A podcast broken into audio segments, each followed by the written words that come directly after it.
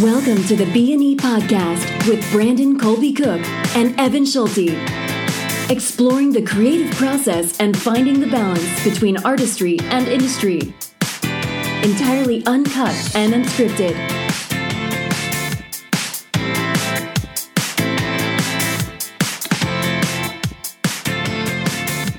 cliches. That's what we're talking about.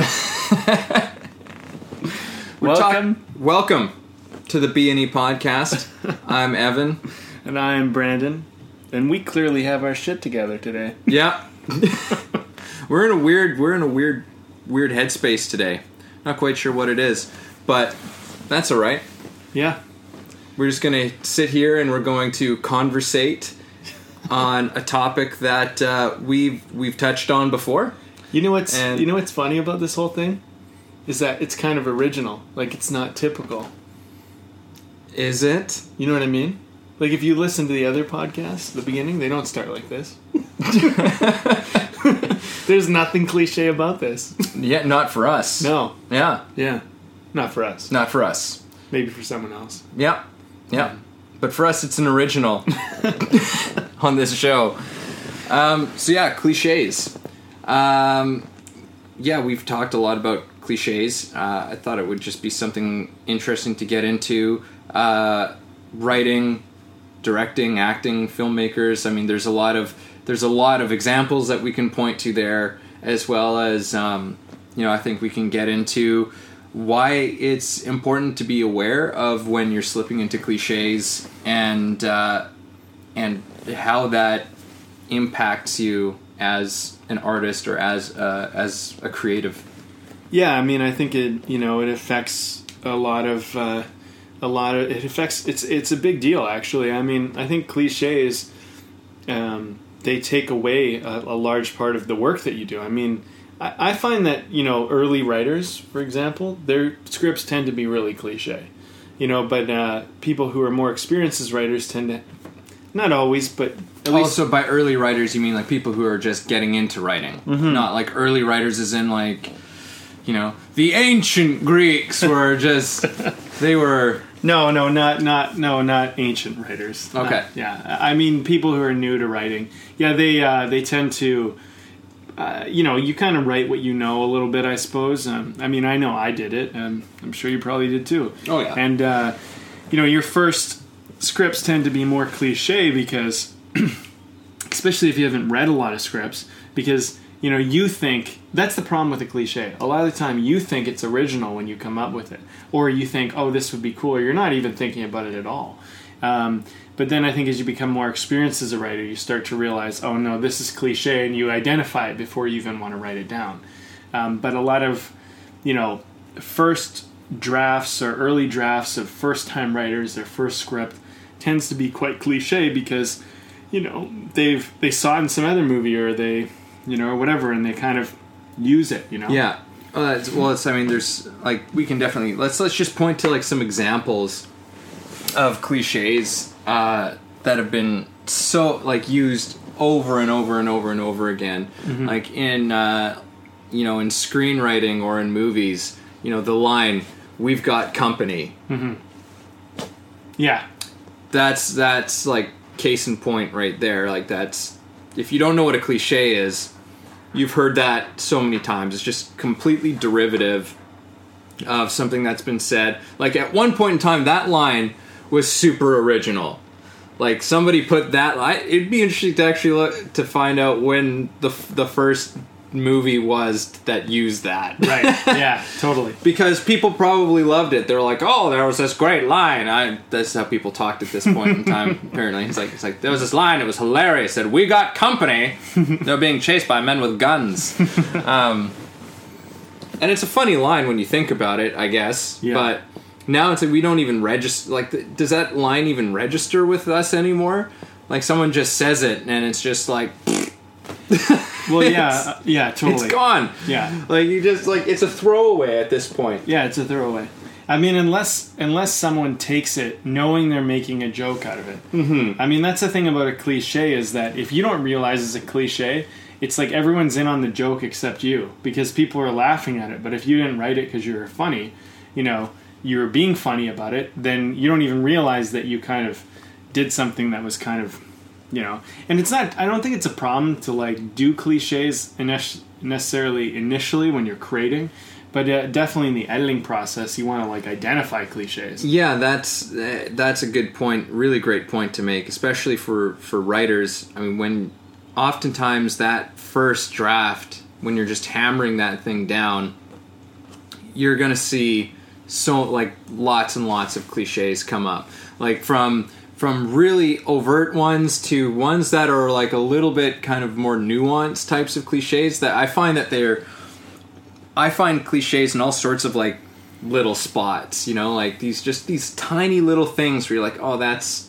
that's kind of a cliche. That's like, or nobody really says something like that. That's some, or nobody really does something like that. Mm-hmm. You know, I, I mean, I guess it's it does it is dependent somewhat to a degree on what sort of a genre that you're doing, or if you're doing a satire. You know, sometimes like the same types of rules don't apply, but I think on a on on a the biggest sort of level on like on, on for the most part cliches or something that you want to start eliminating from from your work yeah I agree. but also, cliches are not just something that they're not just something that comes up in dialogue and the action. I mean, cliches come up in all sorts of ways, especially with writing, where it's like just a character. For example, I mean, the East Indian person working at the supermarket. I, you know, in a way, like that's that's a cliche. That's just common. We've seen that before. It's not it's not really unique. So you could take that character and you could you know you could say, well, there are a lot of East Indians that work at supermarkets. It's quite a common Right. thing. So you could say, well, okay, great. It's common. It is a common thing. And yeah, you can. It's not to say that it's a problem in the script, but that type of cliche is the thing about that is you have to know that you're going for common. You know, you have to, you know, and and the other question is, you know, you start to look at stereotypes. Do you want to play into the stereotype? You know, the other thing too is having uh, having the damsel in distress. It's very cliche now. I mean, Oh, yeah. that's uh, you know that's something that really worked for a while in storytelling and cinema and stuff. And now the damsel in distress doesn't really work anymore. In fact, you you know at least right now you start to look at a lot of these the best movies that are made. Um, I mean, jump back to Star Wars. You know, it's they played against the damsel in distress. Yeah. You know what I mean? And there's a lot of other movies that are doing that, where they're giving uh, the female characters more powerful roles you know and so cliches is is kind of like when you kind of see things that have already been done a lot and you're doing something that's already been done a lot that's usually a sign you're in cliche world right? Like common isn't it i don't think it's something that is like oh don't ever do anything that's common. There's going to be things that are common but i think you need to like go and, and really question do i want to just have my like how much of my script is common you know? And Right. how, or how much of my story is common and how much do i want to kind of like see where i can find some originality here yeah yeah i mean these things um, you know also the way i mean the way you do anything i mean if you're doing it because you saw it somewhere else like I- think you really got to check in. What's the reason why I'm doing this? Is it just easy? Is the first thing that comes to my mind? That's the problem with cliches because they're so common. They usually are the first thing that comes to your mind, so that's why you use them. Yeah, and I mean, it's. I think it also comes from a thing like you know, you want, you want, what you're doing to be good, right? Like this, this desire for something to be good, and so you do think you you take things, you copy things that you saw in things that have been successful, you know, or that have had a level of success, and so you try and take from that, put it into your own thing, and you know, hope that it all it will all work.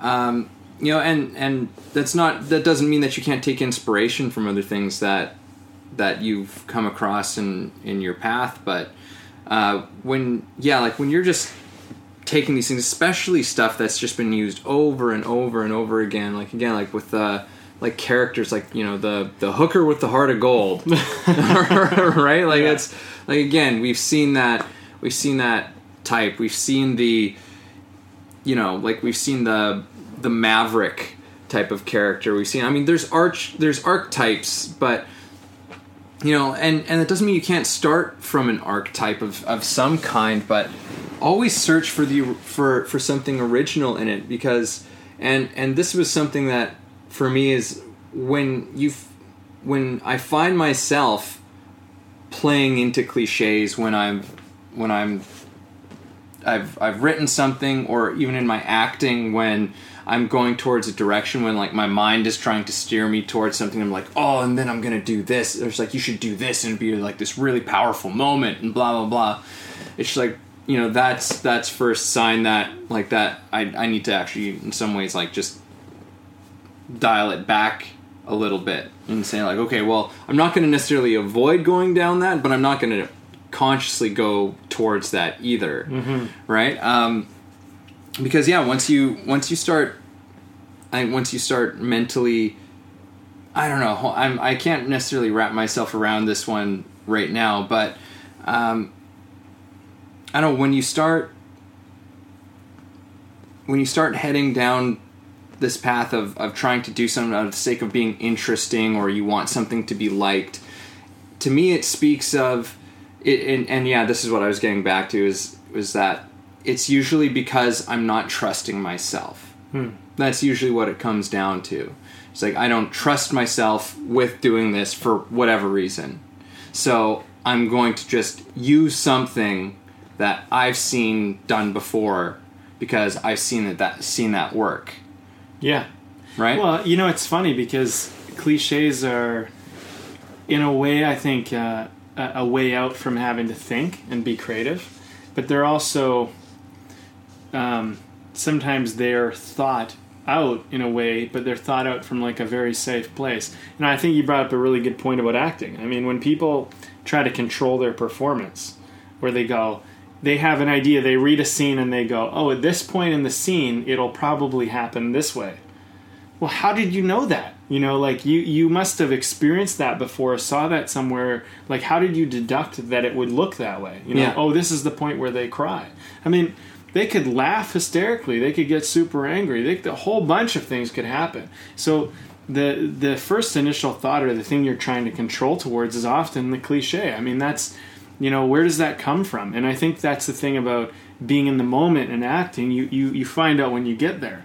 You know and writing is the same way. You know it's like you can have these plot points these points in the story that will occur but like how the characters are going to respond to that how they're going to deal with it you know the dynamics of their interactions and stuff you can try to make a guess but you don't really know until until you get there and then you let it happen yeah you know and i think the, th- the problem with cliches is a lot of the time they're these ideas that are planned out with the expectation that oh this will work you know but it ironically doesn't work because you know you played into the cliche Yeah, well, because there's no surprise. Mm-hmm. You know, like there's it, cliches eliminate that sense of anything can happen, right? Because it's like, oh, well, I've already seen this before, so I'm going to see all the rest of this, and I'm going to see all the rest of this. It, it, it's interesting. My um, my future sister-in-law is uh, staying with me and my fiance for the last you know week or so, and so she's That's been a loaded description so that was uh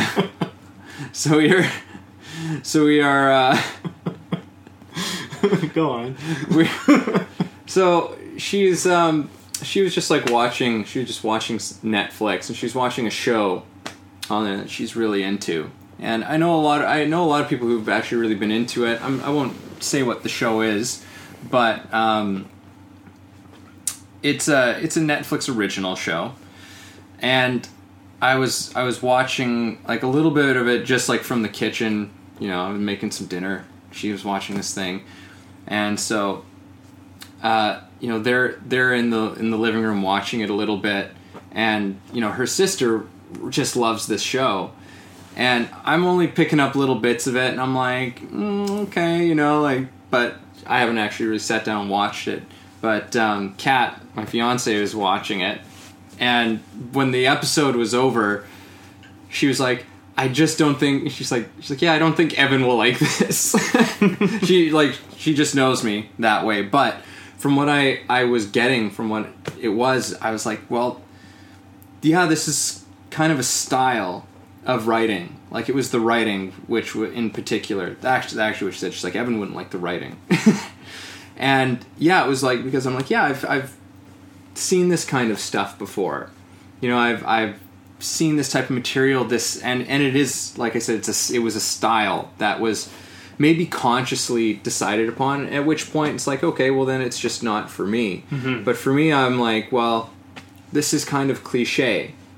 You know, like for me, like where and this is uh, I guess subjective on my part. I'm always drawn to stuff that that really hits home in some way.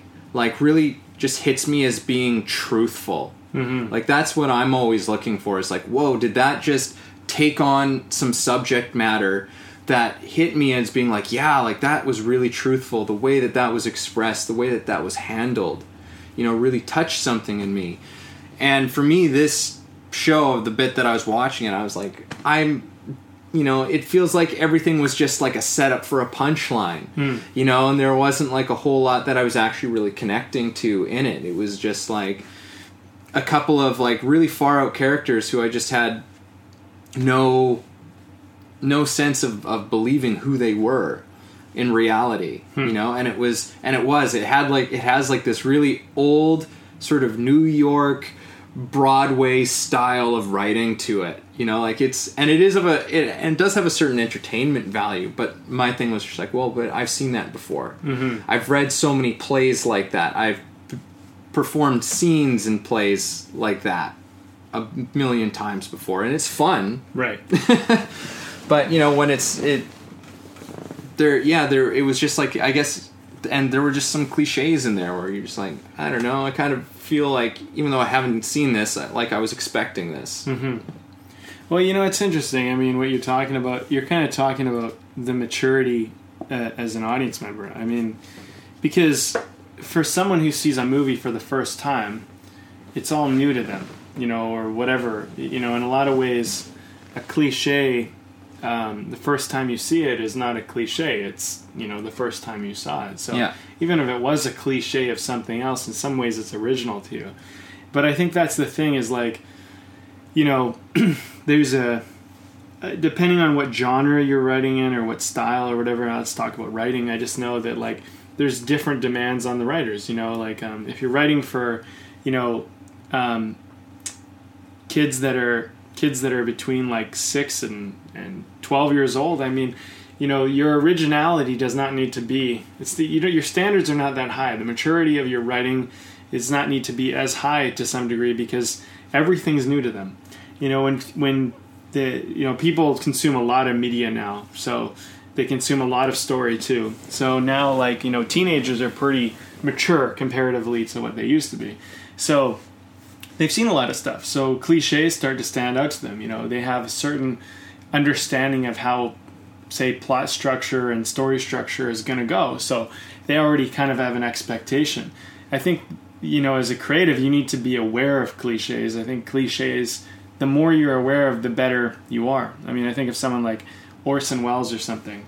And everyone's like, why was he so great? Well, he was so great in a lot of ways because he really understood what was a cliche and he knew how to he had a maturity in his in his creative uh, endeavors which you know was original because he understood what the problems were what things were falling into you know um, you know and then you can say that's like writing and directing and whatever but uh, you know you can look at like actors uh, you know i think people like you know these these people like brando marlon brando and james dean and even marilyn monroe you know yeah there's a certain uh, attractiveness about them, but it, there was also an originality about them. There was a kind of a way in which they they did things that were not you know the way everyone had done them, and so you know that kind of broke cliches in a lot of ways. And I think there's that's the thing about a cliche is that a lot of the time it does the job but it just does the very basic job. And if it's a bad cliche it, you know you're like that's so stupid. But you know i think the show that your future sister-in-law is watching is uh, you know something where if it if you're noticing cliches people obviously like it but it gets the job done you know? But it doesn't it's not a standout show because it doesn't have that real in-depth originality where you're like wow this is something really special. And i think you know um, that's the thing because you know I think what, in this discussion, what we're talking about is how audiences get or how creatives can be more original and raise the level of their work, you know, to a higher quality. But I mean, are you going to get out all cliches? Oh, maybe not. But I think knowing about this and being aware of it, I mean, for people who want to win Oscars or something, they want to win big awards, you better get out of cliche land because, you know, for the most part, eh, occasionally, like, was that? The Blind Side? That movie was like. Oh, I never saw that one, uh, but well, there's like, you know, that was kind of a cliche movie, but it was like a heartfelt, heartfelt kind of movie. I don't even know why that even was up there, but you know, every once in a while there'll be these exceptions to the rule, but for the most part, if you look at most stuff when it comes out, it's relatively very original and has a lot of profound elements in it yeah, you know and the stuff that was made uh, you know that year aside from that you'll probably notice it was a little more common a little more cliche and a little less stand out and i think like i mean i would put the argument forward that more cliche more common less profound less interesting less dynamic less standout.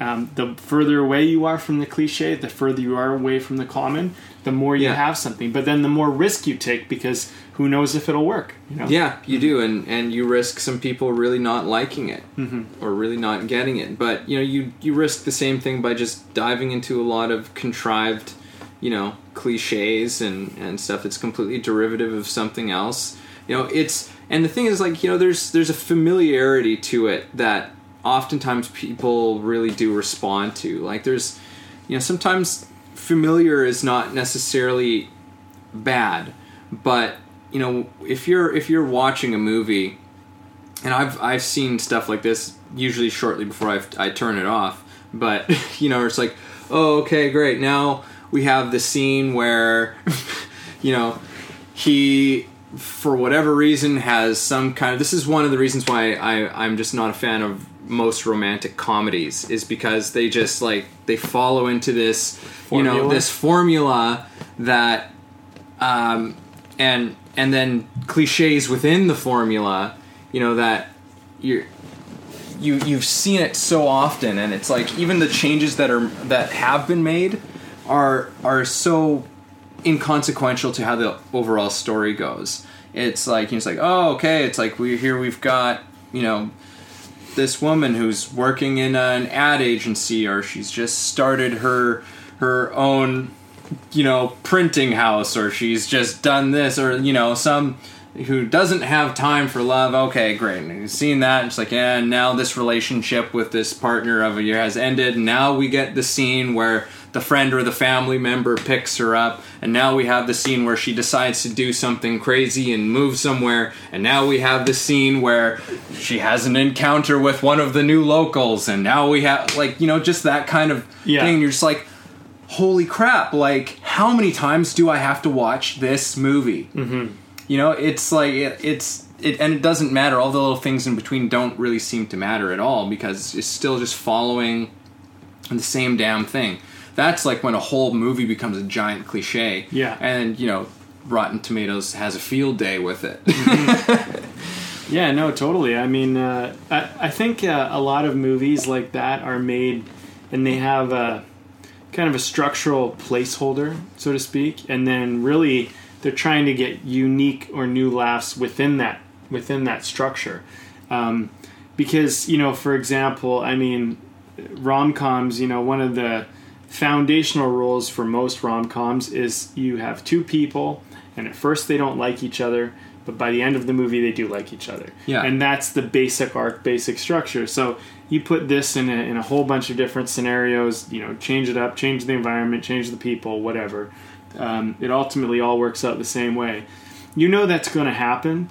Um, now it's just a matter of like, okay, well, can they make me laugh and can they make this funny? Well, I go through this process I already know is going to go this way yeah you know and i think that for i mean that's kind of like rom-coms are kind of for the most part you know they're popcorn entertainment they're just there like feel good you know uh, connect to this idea of romantic love and Yeah. for the most part and uh, you know have some laughs you know they're not necessarily a lot of them aren't done to like change the world and Yeah. you know and i guess i don't know i don't look at the box office stats Yeah. on them but i guess they make money so they keep getting made right Yeah, I mean because uh, yeah, like fair enough. Like you can't, you know, you don't want to just have a have a market of films that's just completely saturated by one thing and and not you know explore other ideas. But I mean, I think that this actually gets into a little bit of what we've talked about in the past in terms of you know knowing structure. You know, uh, check out our structure talk from a few episodes back. Um, but you know, it's like you know we talk a lot about knowing the structure and knowing and how it is important to know these things. Um, but you know, cliche is what happens when you completely just stick to the structure. You know, nothing original comes out of it, Mm-hmm. and and that doesn't work either. You can't just. Yeah, I mean you can. I mean you can just shovel that stuff out, but I mean if I don't know, was that if that is that going to make you happy? Mhm. Like as as a writer, like I don't know, it might mean some money, I guess. Well, you for know, you. you know, you know what's funny is uh, hope and doubt are powerful tools in storytelling because, you know, it's funny. You could talk to just about anybody, and you could say, you know, I could, I could, I could talk to anybody. Could say, you know, you're gonna go through some hard times in your life, you know, and and they're gonna go, oh, maybe, maybe not. But the thing is, is we all know you're gonna go through some hard times. You're gonna feel down again. Here's the thing though, you don't know when it's going to happen. You don't know how it's going to happen, you don't know how it's going to come about. But this is a structural point of your life. You know you're going to feel low at some point. You're going to face somehow feel sad, you're going to experience some loss, someone's going to die. I mean, it's inevitable. You know, it's it's it, it's part of it's part of life. It's part of growing up. It's part of existing. So, you know, in a way, we know these things are going to happen. And I think that's the thing about structure.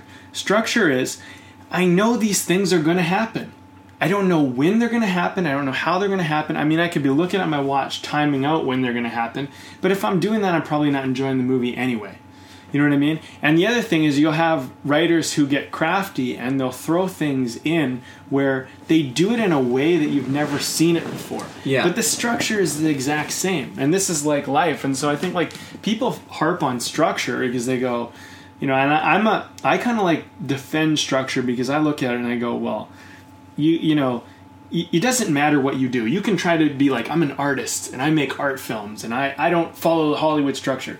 Your film is still going to follow the same structure. Ultimately, these things still happen. There's going to be a climax at some point.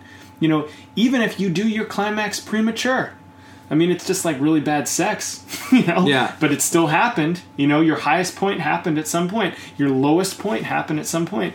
Why not be a little bit more mindful about how you plan that out so you don't like prematurely have a climax and then have a underwhelming rest of your movie? You know what I mean? So, I mean, the thing is, is that just because structure or climax tends to happen really close to the end of the movie doesn't mean that your climax necessarily needs to happen there, but there's reasonings why it does. And this is the thing about life is like you can tell someone, you know, you're going to have a great day in your life. And they and and the thing is is people have hope for that and they also have doubt for that. And I think in when you're creating something, you need to create a sense of doubt and a sense of hope in the audience.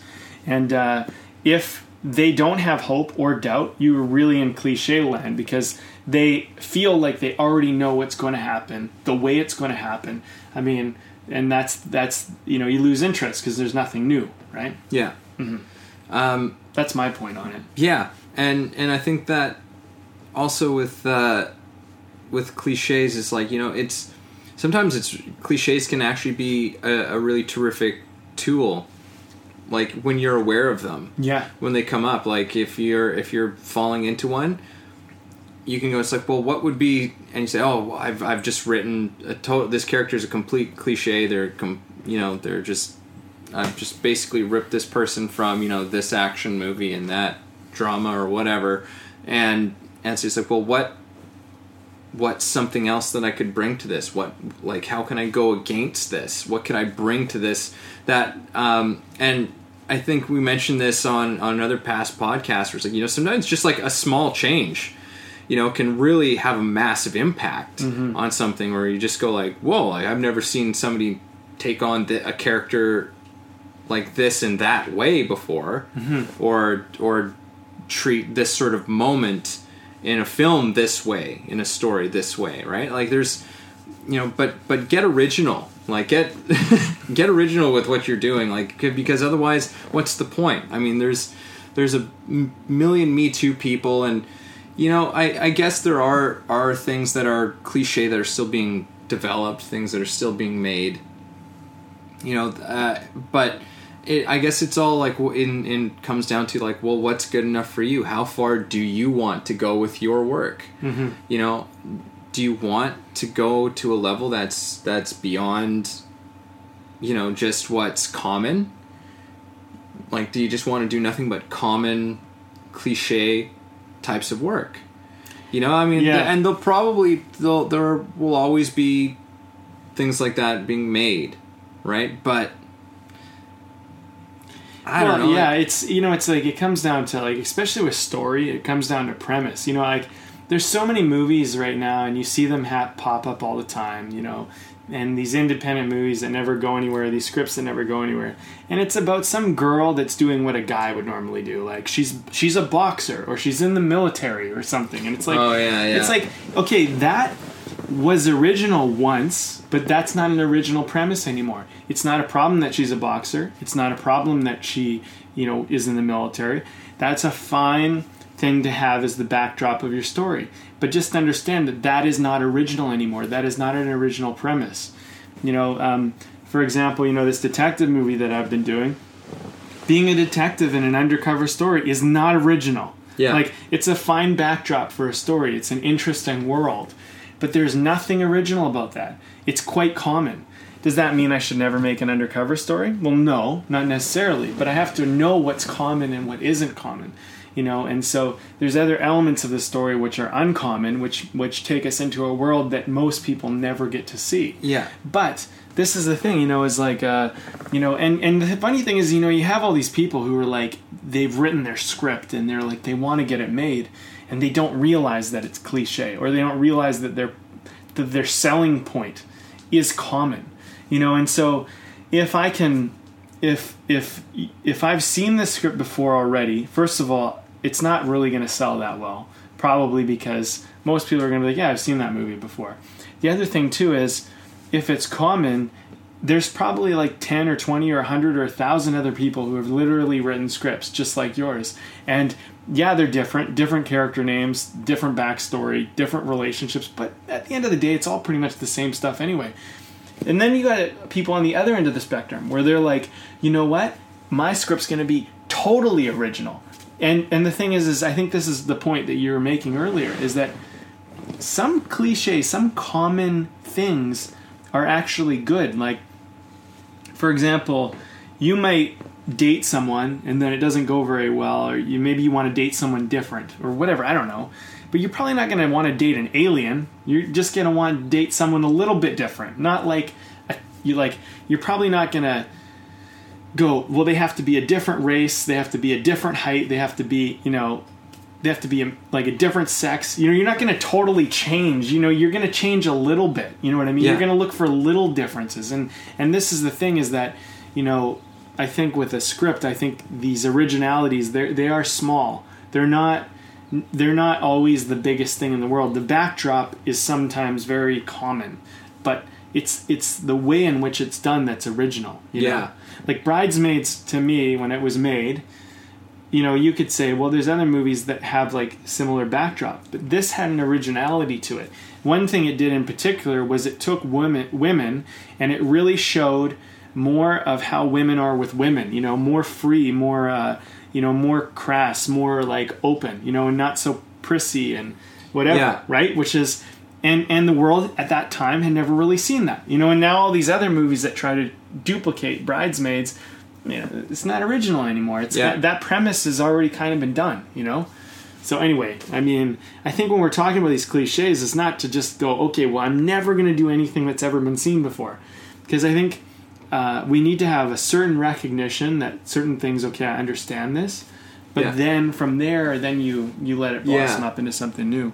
I um, I recently came across this really terrific uh, article by uh, I believe his name is Tony Gilroy. He's a uh, he's an Oscar he's been an Oscar nominated screenwriter. He's written a lot of really terrific terrific films. uh, and he had like it was like seven pieces of advice or something for screenwriters. Brilliant article, definitely look it up. But uh, one of them was uh, was start. He's like everyone says think big. He's like think small. He's like he says most of my stories come up with just like a very very basic idea. Like you know what we you would consider like a very like your kind of like your log line you know? Mm-hmm. It was i wish i could remember which which movie it, it was but it was like he says yeah it was just like a really really simple sort of like active idea you know about you know this person and their sort of their situation. Essentially that was that that was it. You know person and their situation. And and from that he's like you will find that you're able to pull out all of these incredible ideas. So you can you know start with a very basic premise a premise that's that is almost a cliche. Just like okay yeah it's like we've seen because you know those are one of those things where you know when they say oh everything's been told every we've told every story that there is to tell that's not true. But on a certain like you know on on base levels i think that there that there is a grain of truth to that where it's like okay yeah i mean how many possibilities do you have for you know this i don't know like a like a love story? Mm-hmm. You know like we've seen a lot of different love stories you know. Men and women men and men women and women older younger you know rich poor but like you know we've we've run quite a gamut of what you can do on a basic level. But it's about getting uh, to me it's about getting to those truths that nobody's explored yet with that. To me that's that's where the originality comes in. It's like well what's the part of of this relationship? What's the part of you know this circumstance this situation that you've never seen done before what haven't you seen done before? And maybe is driving you crazy that nobody's actually told this truthfully mm-hmm. right about what this is actually like. Mm-hmm. Then there's like that's that's your golden opportunity right there. And that's when cliches can sometimes work for you whereas you just go it's like i see where it it's missed something. You know the cliche has like turns blinders on to a lot of things. You know it's just like it kind of gives it blocks out all of your peripheral vision and it gets focused on like just this one thing. And the thing is it's like when it's just focused on that one thing there's all the stuff that's being missed right? And then we also know where it's going because we're looking straight at it Yeah. as well right? As an audience member we're looking right at it too. So you know there's shift the focus you know use that peripheral and use those uh, your experience of life. I think that's that's again where like cliches often come from us distrusting our own capabilities to create. Yeah. our own capabilities to do something original. It's like listen you've you've lived a unique life. Like there's no that, uh, like that's a fact. Like there's there's no there's no questioning that. There's no denying that. Nobody can ever tell you that the life that you've lived is completely ordinary mm-hmm. There's there's no such thing as an ordinary life. You know everyone has a unique take a unique experience of existence. Mm-hmm. And and you can bring that into your work. Like that's that's a valid thing to do. In fact that's i, I think that the world is begging you for for you to do that you know? And it doesn't mean that you have to completely change the whole thing but you can just in these little ways say it's like well nobody's ever told this. This is how i understand this thing. This is what i've seen mm-hmm. out there and this is how i've taken this in and i'm gonna i'm that's what i'm going to share. That's the story that i'm going to tell. I mean that's gold. Mm-hmm. Absolutely. Well, you know, it's interesting. Like, I mean, right now, uh, because bit like business, for example, has all been you know very. It's been done a certain way, and now a lot of these, you know, online businesses and stuff are opening up, and and you know the more niche market. And the thing is is that there's these gaps in the industry that the big corporations big companies don't cover. And then smaller people are coming in and they're filling in those gaps. But the smaller people who try to copy what the big companies are doing are always going to lose because the big companies have more more people more money more power more more access more resources right? But in the areas where nobody's helping anybody um, that's an area where you know you can really help someone in business. Stories the same way. You know, there's there's many different detective stories that people have done, but this particular story, no one's no one's quite done it this way. You know, and at least if they have, they've never done it in a way where it's ever really worked. You know, and I think that that's the thing is that you know in every every rewrite I'm working on that one, you know, it's it's venturing into this area. So if I was to tell people it's a detective story, they're going to be like, yes, so what? Big deal. But the thing is, is when, when you lay out the premise and you talk about the originality of it, you talk about what the story is really about, and people go, oh, that's really interesting.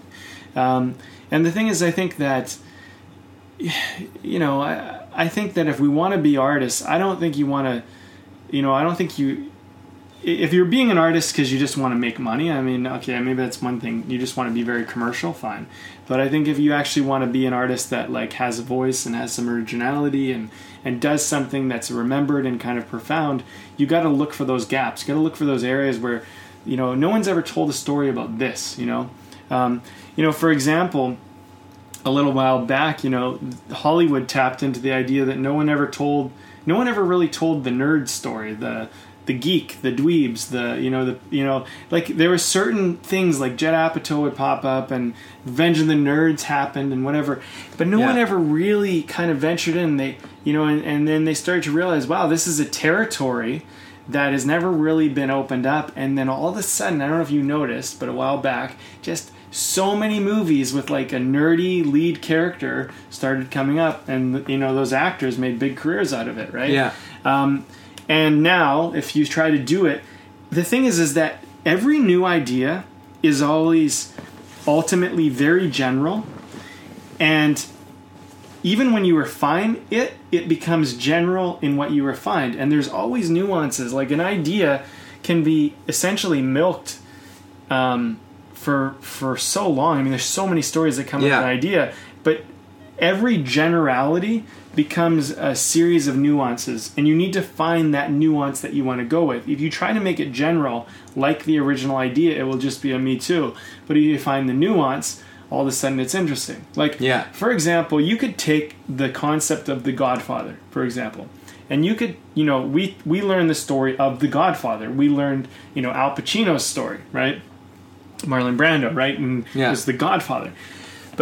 Uh, Fredo, who's his brother, who you know, was basically the older brother who got sh- shafted on on you know basically being the Godfather, who was kind of weak and and struggling. You could make a whole new movie on that character and focus on him and the character who's not the main character, who's not the Godfather, right? Yeah. Like, but he's the main character. I mean, but anyway, the thing is, is that like now that all the movies have been done with like a lot of movies have been done with the leadership positions you're going to start to find that the next thing will happen is movies with people who are not in the leadership positions. And then you know and then it'll be the girlfriends of the guys who are in the leadership positions or you know it'll be always like there's always all this room to explore. And you know and if you look at the 80s all the action movies were you know done with a certain type of character.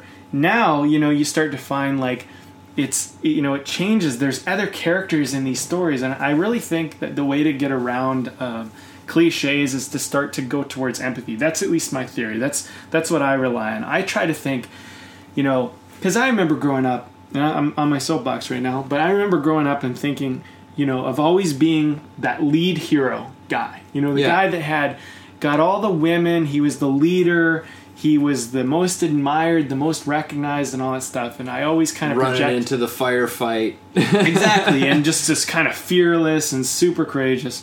And you know, you you, you know, and that's kind of it's great, right? But then, um, you know, now I start to wonder more about, you know, what was the guy or or the girl in their life was the one that got kind of screwed over. For example, you know, everybody like I, I love these. You're talking about rom coms earlier. Talk about you know, guy and girl have a crush, but she's dating someone else or he's dating someone else, and then they leave that other person at the altar or something and then they go off and run off with this person. And we go oh that's so wonderful. They're in love and and they made that heroic thing and they reached out. What about the person that got left at the altar?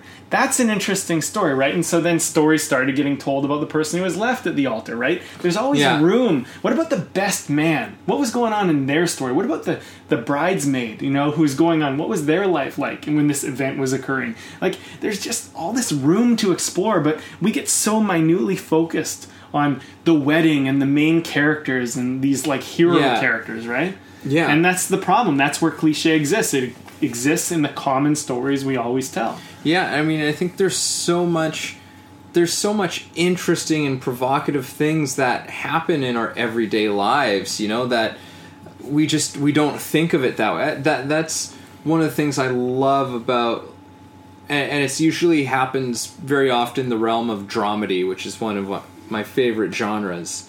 But, you know, they they get into like this sort of area you know, they they they well at least they can get into into this sort of space that um, I'm totally losing my train of thought here again. Um, just awkwardly laugh yeah. um, but no, we were talking about yeah, like these these like well, what about this person or what about what happens to that person and and that's right, just like everyday sort of of life. Um, I love movies that that actually show the magic of the things that we overlook. You know, like these things, these moments that happen in our own lives that you know very often we just like we don't even we don't even acknowledge them. We're not even present to them, Hmm. you know, until maybe later, and we go, "Oh yeah, I remember when we spent this day and we went and did that." You know, like I, I think a great movie does something like that. It doesn't need to be against, you know, the backdrop of the American Civil War or something like that. Like it can be the backdrop of, you know, someone's, uh, you know, some kids, you know, summer vacation yeah you know i've seen great movies with that Mm-hmm. as a backdrop where it's just like everything seems to be pretty normal Mm-hmm. right but like when you and with a little bit of effort and a little bit of originality you know some some digging in there. There's a lot of of really beautiful stuff in there. Like how Mm-hmm. many people how many you know summers from your childhood have been so memorable to you? Why were they so memorable for you? Right? Like that was and and but we we just we don't acknowledge them you know? We we we invalidate them for whatever reason we think that they're so uninteresting and that everything's got to be everything's got to be so huge right? Like we've got to it's got to be set in space or it's got to be set against a war or it's got to be set against aliens or robots or mm-hmm. i don't know just like craziness. Yeah. Yeah. Yeah, the, the, a lot of time those you know those interpersonal stories in whatever genre it's in, they're the ones that are the most fascinating, the most interesting. not necessarily the most commercial. No. I will agree, but Well, that's the thing is like you know there's uh, I mean wh- you know it's funny this whole idea too with with commercial because I think commercial and cliche um, they like to hold hands, but they're not friends. you know what I mean? yeah, like they they like to come together to the party but they hate each other while they're there you know what i mean yeah, that's true. you know and it's like uh it's it's kind of like funny because in certain ways in certain ways they they go together but in in ways like it's almost like i think the most the best kind of like uh commercial movies they take the cliche they they they are aware of it and then they use the cliche to their advantage. They don't try and reinvent the cliche. They realize the cliche needs to be there. But then what they do is they alter the cliche so that the cliche is no longer cliche but it only looks like it's going to be cliche and then you're like wait a minute i thought it was going to go this way and it totally went some other way. You know what i mean? Um, and i think that's where those movies uh, that you know and commercial we can talk about all sorts of genres and i mean I you know I'm not really thinking of some off the top of my head, and I don't want to just list a bunch. I want to think about it before I would I would list those off. But um, yeah, I mean those movies. Just look at any hit movie that's very commercial, but yet happen to be original. Just look at it. It, it a lot of the time, it, it's like going into the cliche, but then it doesn't follow the cliche. It breaks the cliche, but it's using it like, um, and that way they don't they you know they don't become they don't sabotage each other in a way. They help Yeah. each other. You know. Um, and I think like those those uh, art movies, those uh, festival movies that no one ever sees except in that festival, or they never even get to a festival, or their script that never gets made. Um, you know, they have things where they're they're not commercial enough because there's nothing there's there's there's kind of like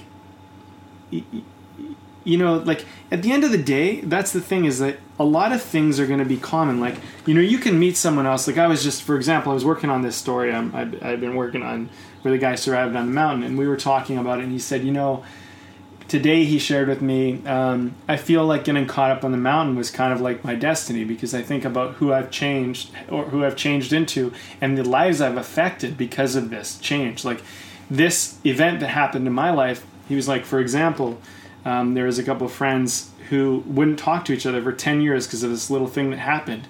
And after that happened to me and i nearly died they basically were like this is petty. Our argument's petty. And they became friends again. And you know he was saying like i kind of feel like it was kind of my destiny in a way to like and he's like the way i was going in my life i don't think i would have changed you know as a person unless this had happened and then i was relating back to my story. I was thinking about the things that had happened over the last few years and i was like yeah i feel the same way. Like if i never went through what i went through uh, you know i never would have kind of changed. And like i think about the effect that i've been having on people's lives now um, because of that change. And I, I think our stories are totally different yet we connect in the same way. And and story i mean i know we're talking a lot about movies. I don't know. It's just my expertise but Yeah. But uh, i think people in a certain way we need to be able to connect your story in some way but it doesn't necessarily have to be the same. And i think that's where you know uh, like i don't know. I mean i think that's where commercial stories and artistic films you know they need to meet somewhere in the middle. You know they need to find some type of common ground but then from that common ground then they can explore. But without any common ground you know you're you're not even going to communicate you know i used to talk about this um, you know three or four years ago and i remember teaching this to, to people as i was beginning to teach film class and i said you need to be in rapport with the audience. You know you need to find a rapport with them. You need to find an a likeness they need to find an a likeness to the character and a likeness to the story. They need to relate somehow if they can't relate in any way if they can't even try it on or Yeah, connect, to it yeah. they're going to be separated from it and if they're separated from it they're they're not going to like it. And like you can see this in politics. What do they want to do if they want to get you to hate someone from another country or another culture another race? Get you to feel separate from them get you out of rapport with them right? But the moment you're in rapport with someone the moment that you start to see wait i'm like this person this person is like me it's really hard to hate them because that means you hate yourself right? And the audience the watching a movie they need to f- find some common ground. So common cliche you know these things are not bad. They just need you need to be aware of them. I think that's the key. Mm-hmm. yeah. Yeah it's it's an interesting topic because you know you hear cliche and like whenever you and I refer to it we go oh avoid cliches at all costs but Yeah. I think it's I think it's maybe like a, a separation between looking at is it cliche or is it common you know like because common is not great but it's not necessarily bad cliche is like kind of like I've copied something else I've already seen it's already been done before I think Yeah. that's when common becomes cliche Yeah. you know I would like to maybe use the word familiar.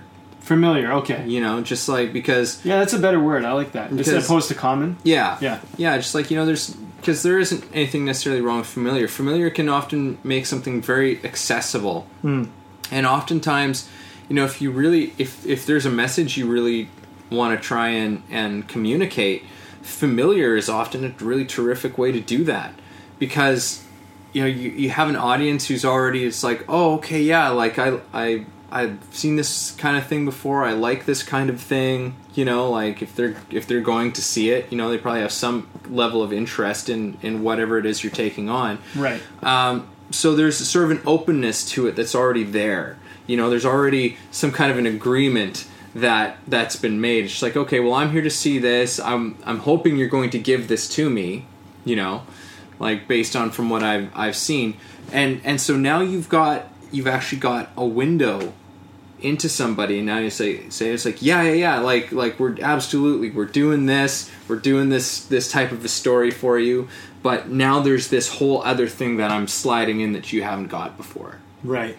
you know and and suddenly you, because now you already have an open receptive audience member you know to what you're Yeah. doing and and you can do something different within that you can break some of the things that are your would be the cliches of uh, because I think you know especially with genres with genre genres in in films and stuff you know it can become really easy to slip into cliche um, just because they are such a specific type of thing so you grab onto these elements that are always seeming to be in them, right? And so you can get an audience, an open audience member based on that, but it's also a terrific opportunity to do something different and, and have somebody who's already there paying attention as opposed to selling somebody something that they don't want. Right.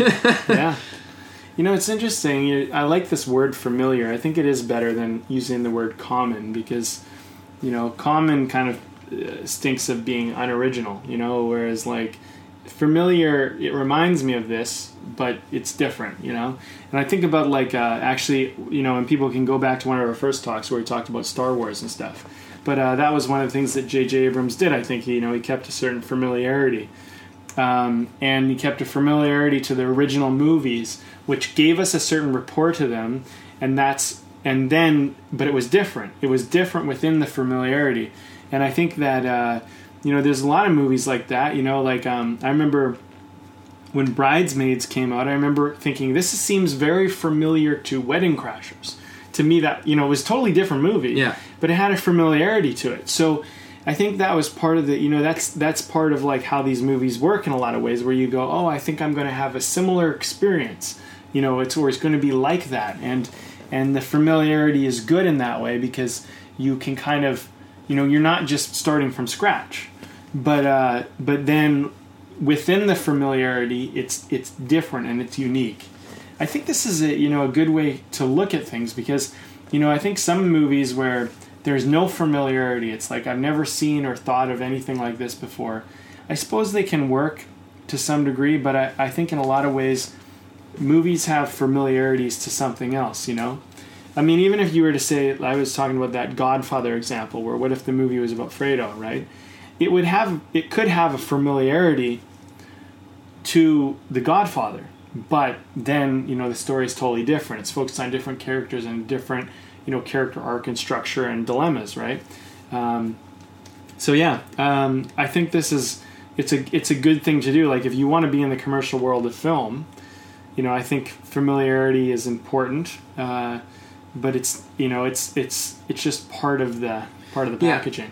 But I think it's still it's important that you know you you break the cliches. Like you can use the familiarity, but you can still break the cliches, right? And you know, I like I want to see if I can branch this out into something else, like in in music, for example. Sure. You know, like um, and one of the things that I've I've noticed with a lot of popular music, top forty and that sort of thing, or or clubbies, you know, there like there was. I mean, there still is a lot of this, but you know, like a cliche in music would be, you know, like one of those songs that you know has has a lyric in it that goes something like the way she moves her body on the floor.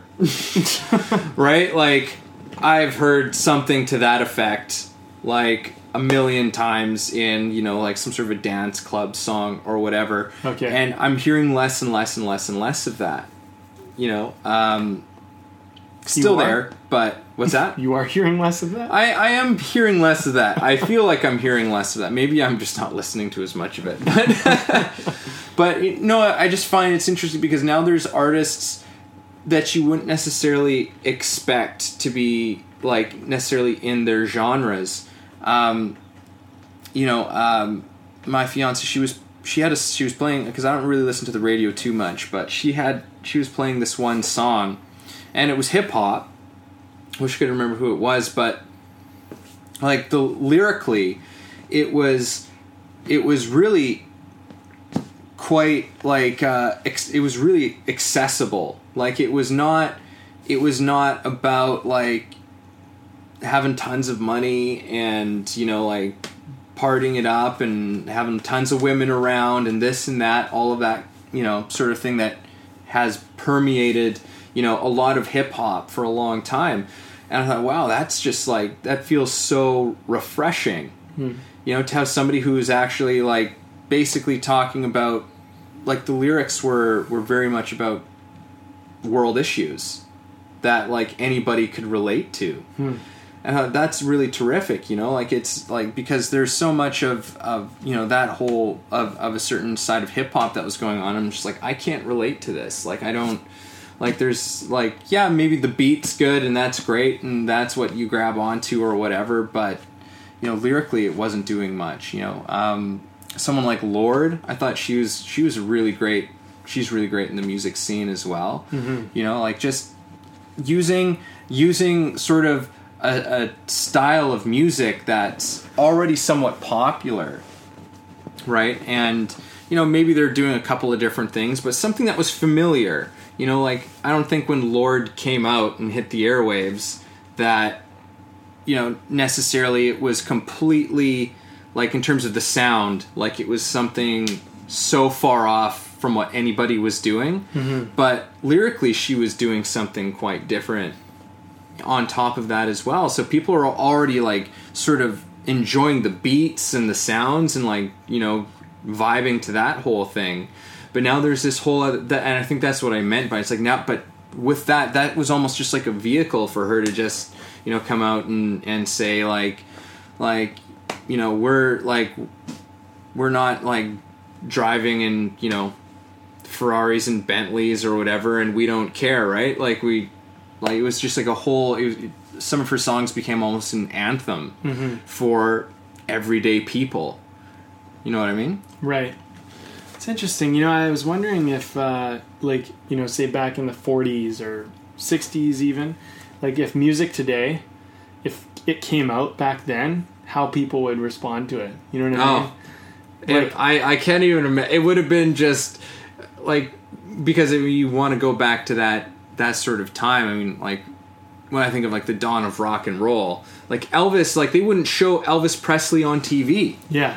you know, because of his like Yeah, his wiggling dance, his hips. wiggling Yeah. his hips, and his dance moves. They like rock and roll was the devil's music. Like that wasn't, you know, today we just think of that as some sort of like a like a funny a funny thing from the past. That was very real then. Yeah. That was very real. Like there was towns that were that were burning burning records. Parents were like taking records out of their their kids' bedrooms and burning them. Mm-hmm. You know, like they were refusing that. Like this was this was something that was horrible. Like for for their souls, Yeah. kind well, of thing, right? And that's the thing is like I think this comes down to like familiarity. Like music has a a progression. You know, it uh, over time it changes and it evolves, but it kind of evolves from what's familiar into something new. But it's not usually, at least in my awareness of it, which I could be totally incorrect. I don't know, but um, it doesn't just drastically totally change. You know, there might be a new style that's introduced, but then it kind of has to catch on. You know, and I think that. Uh, you know that that goes the same for really anything is that you know original is not so much about doing something that's entirely new but it's kind of often working with what's familiar and and altering that and evolving that or changing Yeah. that in some way Well, you know, this is reminding me of our, of our last chat. You know, we talked about standing on the shoulders of giants. Mm-hmm. You know, it's like you can look at at something that someone else has done. You know that that was terrific, something that you really responded to and said, "Yeah, I really loved what they did." Well, beautiful. Because you don't have to do what they did. They've because they've already done it. Mm-hmm. You can you can take that and now you're actually in an in an advantageous position because now you can you can take it further. Hmm. You can you can take what they've done, you can take the groundwork that they've laid, and you can build something else on top of that. Right. Right. But trying to recreate that exact thing is, you know, you're never going to really be able to do it. And also, why would you want to? Because we've already got it. Yeah. Yeah. Yeah. And you know, cliche is funny too because people walk around like a walking cliche where they're trying to be someone else, you know, and they dress like that person and do what that person does and you know, it's like celebrity copying basically, you Yeah. know. And uh yeah, I mean, that's the thing is like cliche is uh it's something that you know it's funny because I, I you know and I, I harp on the education system but I think you know uh, there's good reason to. It's you know it teaches a lot of people to conform. It teaches you to follow groupthink. It teaches you Yeah. to follow the rules. And you know and I think a lot of the time the rules and, and groupthink lead you towards cliches. You you know I think I think finding your originality and getting away from cliches is about asking yourself questions you know like what do i think about that? What do i know about that? You know um, and and and and really trusting that you are an authority and you might not necessarily have the best answer but you have your answer and whatever your answer is is true to you. And it, you know and i think it's tough because we're we're taught to follow so much that we I think we don't even hear our own thoughts and opinions anymore. We just kind of take on opinions of other people and other things because you know that's what's constantly you know put at us. But you know I that's you know I try to what I try to do when I write. And uh, a friend of mine, I think I mentioned this before, but you know she pointed out to me. She's a writer as well, but she pointed out to me is like hiking is a part of your job as a writer and she you know and i think i thought about that a lot. I'm like yeah that's true because when i'm off hiking i'm in my own world thinking about things in nature away from media away from other people's opinions and i'm asking and i have time in silence to just move and think you know? And and i think that's what helps me come up with some original thoughts you know? But like when you're watching television and you're watching all these movies and and you're constantly bombarded by the news and all this other stuff and people how are you going to come up with original thoughts? I mean, you're getting all their thoughts, you know, and they're polluting your system. And I'm not saying they're not valid. I'm not saying they're not good, but I think this is the this is where cliches come from. They they come from the things that you know our environment, right? Um, the thing about nature, which I love, is nature is not a cliche. There's nothing cliche about nature. It's it's constantly changing, evolving, growing. You know, things are somewhat predictable in the sense of the seasons, but you know, y- you know, nature is just this kind of it's like just this powerful and and somewhat unpredictable force when you're in it. Like try being at sea, you know, and then tell me that the ocean is predictable. You know what I mean? Like there's I've been at sea. I mean, I've been in a boat where the waves were higher than the boat. I was oh, scared. yeah. I was so scared. I mean, we're we're boats going up and you're going down and you're seeing the next wave and it looks like it's going to come over top of you and Yeah. sometimes they do.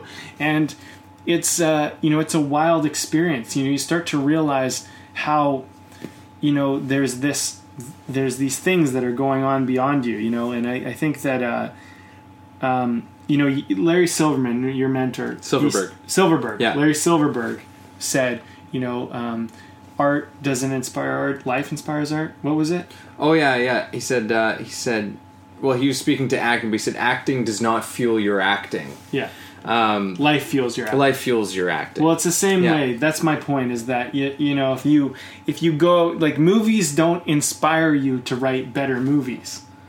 They do to some degree, but but the thing is is that if you're only getting your resource from other movies, you're going to copy other movies. You need to go out and you need to, you know, I think the best ideas.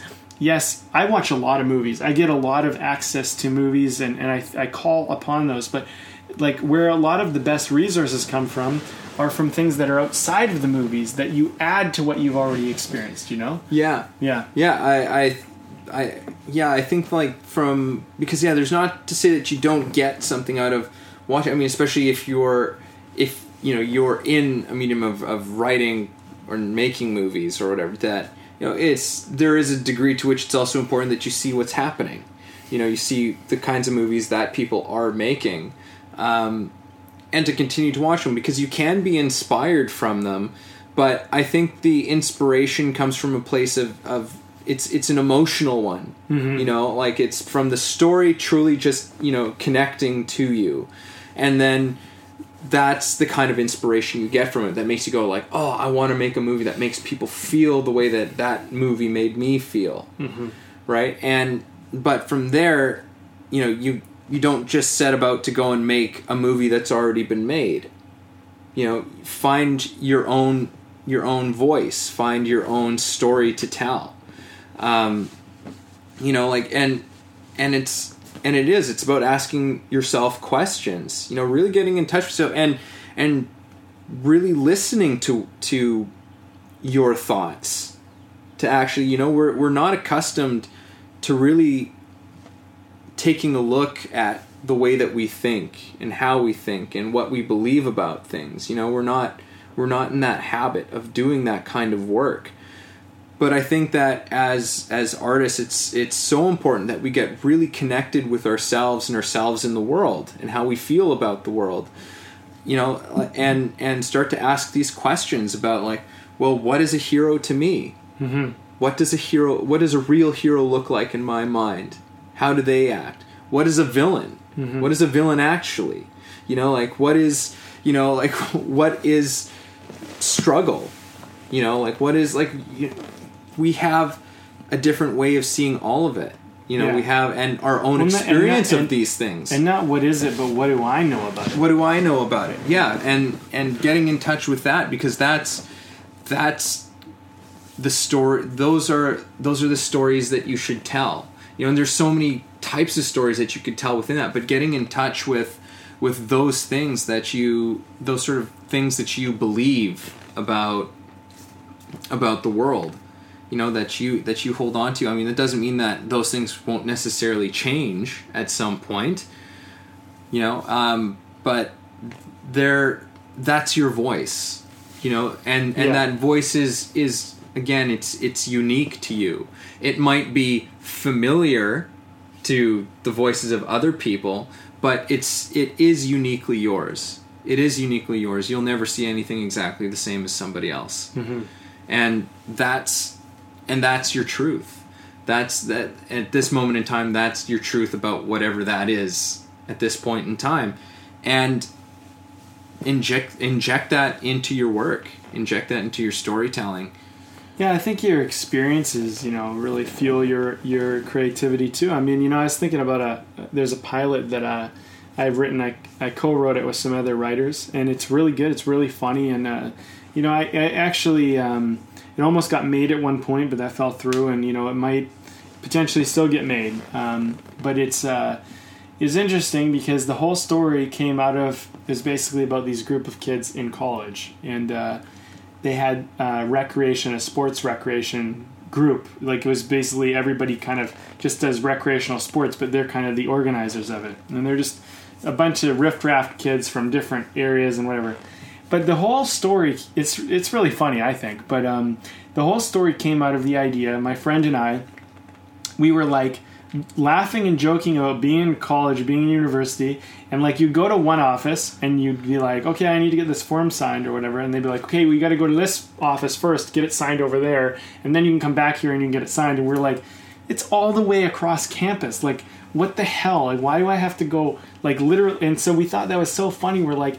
Universities is like so funny. There's this. It's supposed to be this place where there's all these smart people, but it's so dumb. Like there's so many dumb things that are in place. Like just Yeah. and and and there's just countless things we started like listing off and we just thought about those and we were like let's make a show about this like and it, originally it started out it was just going to be one guy and it was like just it was i think it was probably even it just blossomed but it was going to be one guy who was basically just like like you know he would have a silly university event that happened every episode you know like right and it would be and i think it was it was going to be like a short almost like a web series originally or something and they would have to like for one he'd have to get this paper signed and he had to like go through the hardest thing ever to get this piece of paper signed so he could like whatever Yeah. and uh and then eventually we were like well we started th- we threw in like five other characters you know into this story and then they were all you know and then they were a great little group and then we started creating this one like this basically this dean who she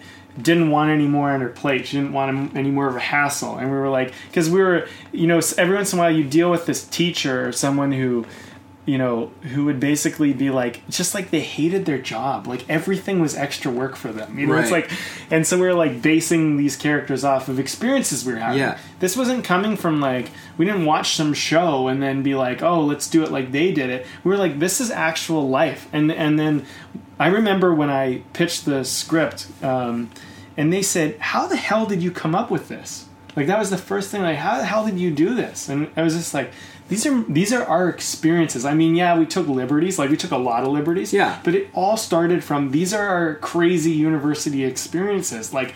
You know, Yeah, playing start from a place dodgeball with truth. people, and they're so goddamn intense that they're Yeah. like, like it's life or death to them. It's like, chill out. It's a dodgeball game. You know what I mean? But like, people are like, like getting like in fights and stuff. And we kind of took a lighter, joking side to Yeah. it. But we were like, this is so funny. And the thing is, is everyone who was reading this script was just like, they're in stitches because, especially people in university, because Yeah. they're like, this is so true. You know. Um, but anyway, my point is, is that. This is the thing. This is how you naturally beat a cliche. You you you just call upon life. You know. Like, Yeah. life has all sorts of funny things. If you have your eyes open and you're paying attention, you know, you find it all over, you know? Yeah, and you can just and the thing also too is like it's some of the stuff such it's so simple. Yeah. So It's simple. So simple. But like all of these amazing original things can come out of that simplicity. Yeah. You know, when you try to go like too complex right out of the gate, like I think that you start to get into the cliches because you're like, oh, like how am I gonna how am I gonna do all of this? So you just start drumming up whatever whatever you can. But if you start from something simple, that's a building off point. You know, it's Yeah. always you know it, with anything, it starts off with a foundation. You lay down like you know something real simple, and then everything grows grows out of that. Um, you know, as you were talking, I was just I was thinking about Superbad.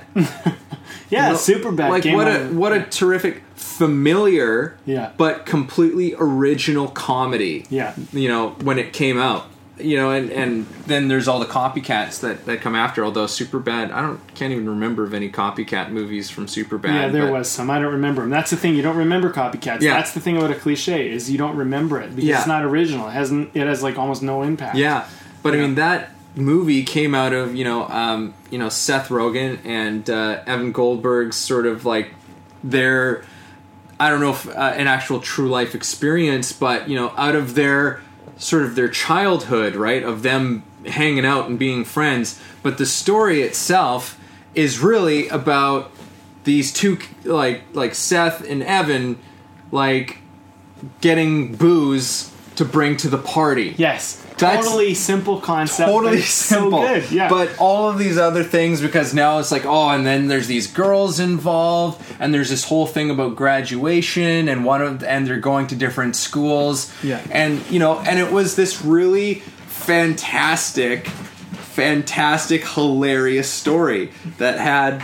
You know all of these really beautiful, beautiful little moments, but yeah, it all came out of these two guys just trying to get alcohol for a party um, uh, to to bring and and impress girls Yeah. basically and if you haven't seen Superbad, then like yeah, go see it. go see it Well, you know, it's funny because uh, you know there was uh, this girl who um, I, th- I think it came out of this, but she really liked this guy, and she uh, and this is in university, so she kept trying to basically find situations where she could be around him, and then we created this character in the story was was uh, a stalker, and it's like, but it's her, you know, but she wasn't like you know your typical stalker. It was like funny because she didn't see herself as a stalker. You know what I mean? Yeah. She just sees herself as some girl that's trying to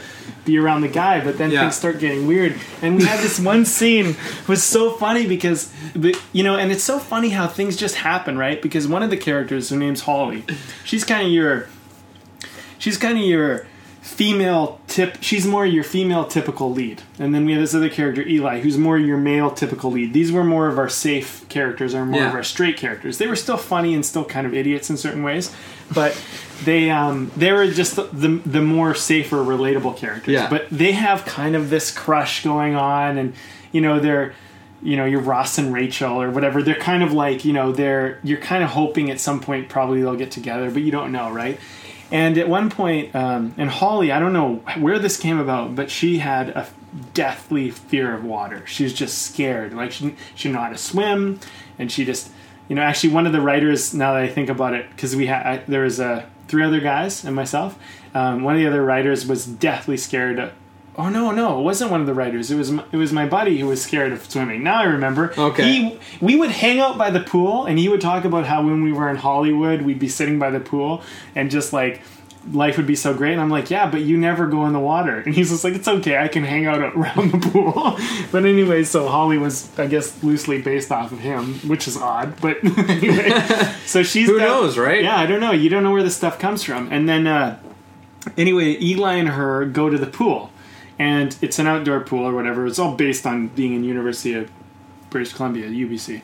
And so they're at the pool, and he's got a rope tied to a dinghy, and he's like sitting there like a lifeguard, and she's and he's just holding the rope, right? And she's just out in a dinghy, floating in the water, and he's trying to help her face her fear, right? And she's just in the middle.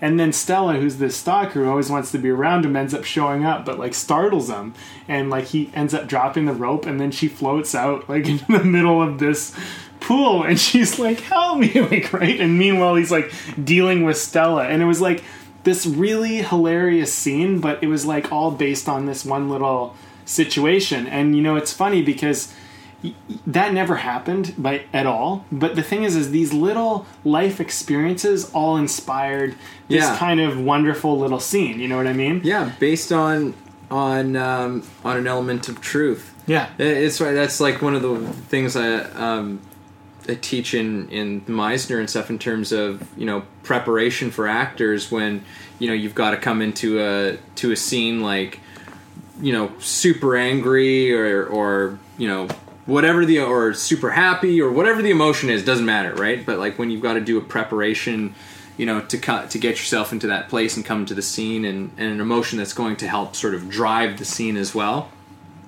Um but yeah like we always say it's like it's um it's from your imagination based on an element of truth.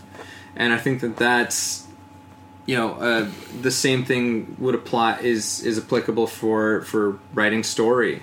You know it's just like take an element or or with with painting or music you know like find an, an element of truth in your life that you can touch on and see what springs out of that.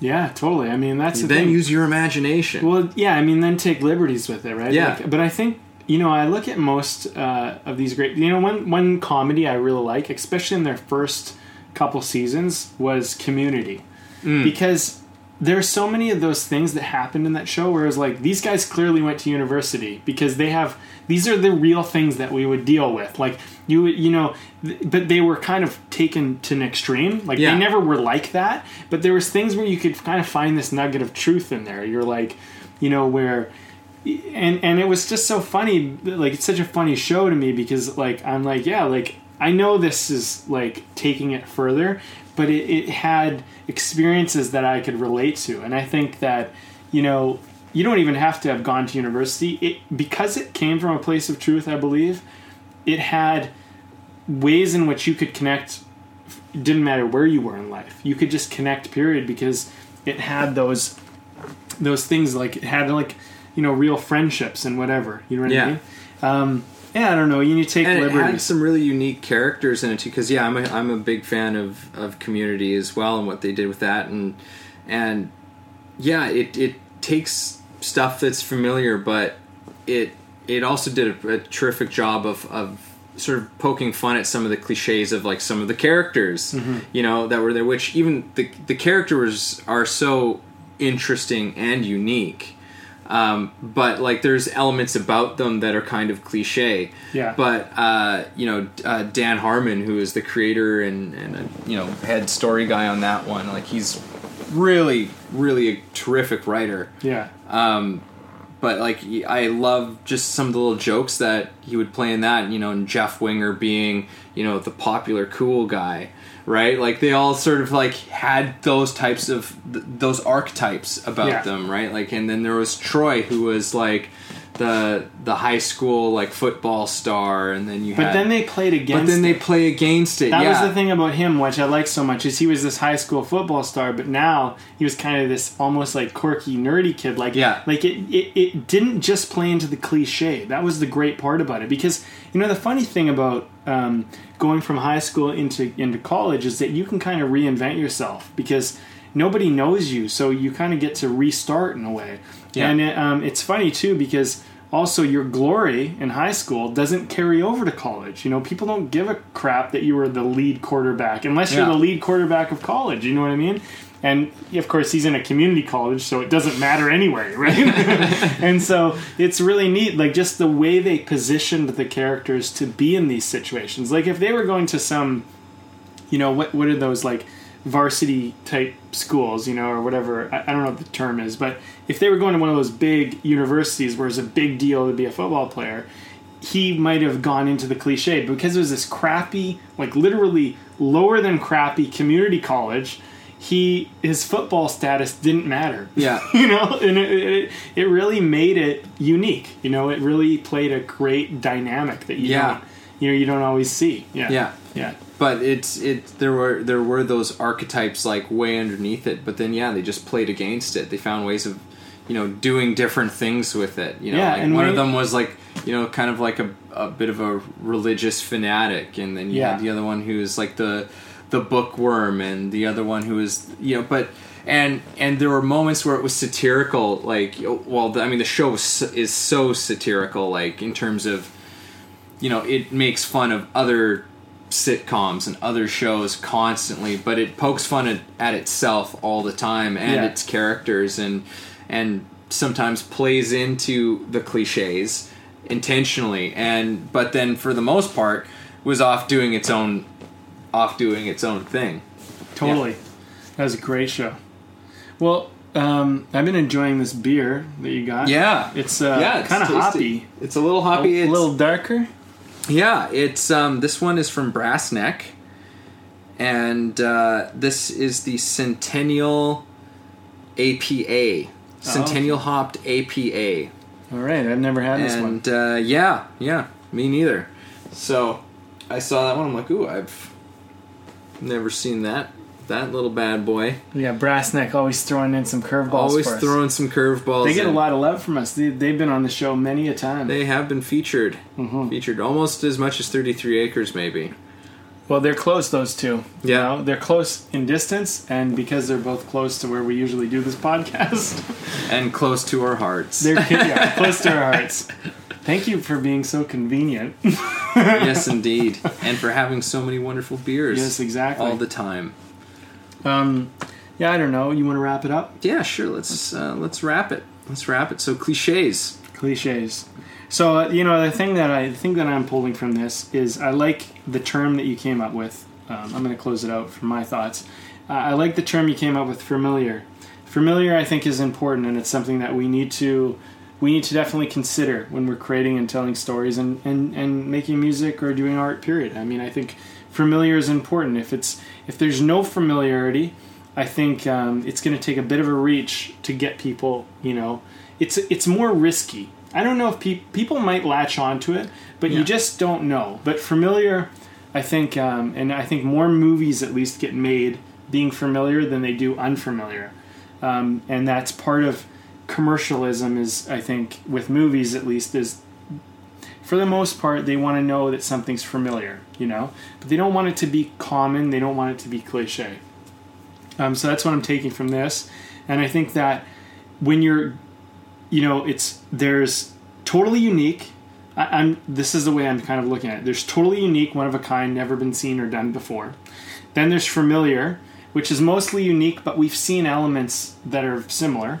Then there's common, which is not very unique, maybe a little unique, but mostly we've seen it all before. And then there's cliche, which we've seen it all before and there's nothing original. And I think that your ideas kind of fall into one of those four categories. So original and cliche are probably kind of a little bit danger zones. Familiar is probably the ideal. Common is okay, but try to be familiar, not common. That's that's what I took away from that. And then I would also say that originality is inspired from life, from truth, from and then you take liberties with that truth. But don't go and look at other things and copy those other things. I think what that's going to do is that's not truth, that's someone else's truth that you're trying to take a liberty with and it and it gets closer to common and cliche. Yeah. The, that's how I, I, I took this talk. All right. Yeah. I like it. Brent, you got a whole new classification system. yeah, but I like that. You know, that's one of the things I like about these conversations is at the end of it, you know, I find that I get more refined with the words I use. And I think words are a very powerful thing, you know. Oh yeah. Shakespeare, words, words, words, you know? Was that Shakespeare? Wasn't it? Words, words, words. Yeah, it was. Um, it was. Uh, but I don't remember which play it was from. But um, regardless, words are powerful, you know, and the more we are able to refine these things, the better an understanding we can have of something. You know, when we go from having a very crude understanding to something that's very much more refined. Yeah. Yeah. Yeah. Um, yeah. For for me, this, yeah, like it's, um, like the big thing is, is like from for like a personal thing is is to is to trust that you are an original human being. Like know that you if if you allow yourself to be an original human being, you will be and you are. Um, to trust your your your life experience and and to look at at how you understand things, how you under, and and how you can bring that into your work. And and yeah to stand as to to sort of piggyback off of our last talk yeah to to stand on the shoulders of giants. Take take the things that have inspired you and then see how you can take it a step further. There's nothing i don't think there's anything wrong with saying something like that to yourself and believing that you can do something like that. Um, but yeah like you know you, and and we don't need need artists to create something that's already been done before. We need something that's that's new and and original. And to get into what we're talking about with like familiarity you know like there's nothing there's nothing wrong with familiar. Like there's you know if the a movie or something itself or a book or a painting like that there's already familiarity with that in itself. You know it's familiarity with a medium on a on a very basic level but you know uh, the you you look at something like um like the you know like the dark knight like the dark knight you know christopher nolan's second batman movie. Batman's a character we're all quite familiar with and it we're all quite familiar with gotham and you know his and, and batman and his villains and his cast of characters and the type of world that he's in. It was all very familiar but within that movie christopher nolan did something that nobody ever saw done in a superhero film before you know and he brought things to it that nobody had ever seen brought to a superhero film before. Mm-hmm. So there's there's nothing wrong with it if, if you if you with familiar because like I, I I feel like there might still be people who are like no like it's all got to be completely original. It's like well it's that's It's almost kind of balanced. you it's know? yeah it's it's a balance thing and yeah. Yeah it's a balancing. There's nothing and it's an awareness thing. It's about being aware. I think the thing is is like you know it's interesting because i always tell people this because you actually in in the before we got financing for this uh, burning blue script you gave me notes amongst everybody else and i think your note was the most powerful and was the thing that really turned the tide for this script. What you said to me was take everything that seems cliche and try to find some originality and find your own way of saying that same idea and I did. I went in and I did that, you know, and I'm doing that more and more all the time.